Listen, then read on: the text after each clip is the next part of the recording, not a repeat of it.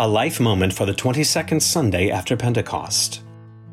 Abortion often offers cover for sexual immorality, like premarital intercourse or infidelity. Our epistle reading this week from 1 Thessalonians announces forgiveness and everlasting life in Jesus Christ that can release us from enslavement to these kinds of lusts. We get to engage our bodies in lives of holy worship to God and righteous service to one another.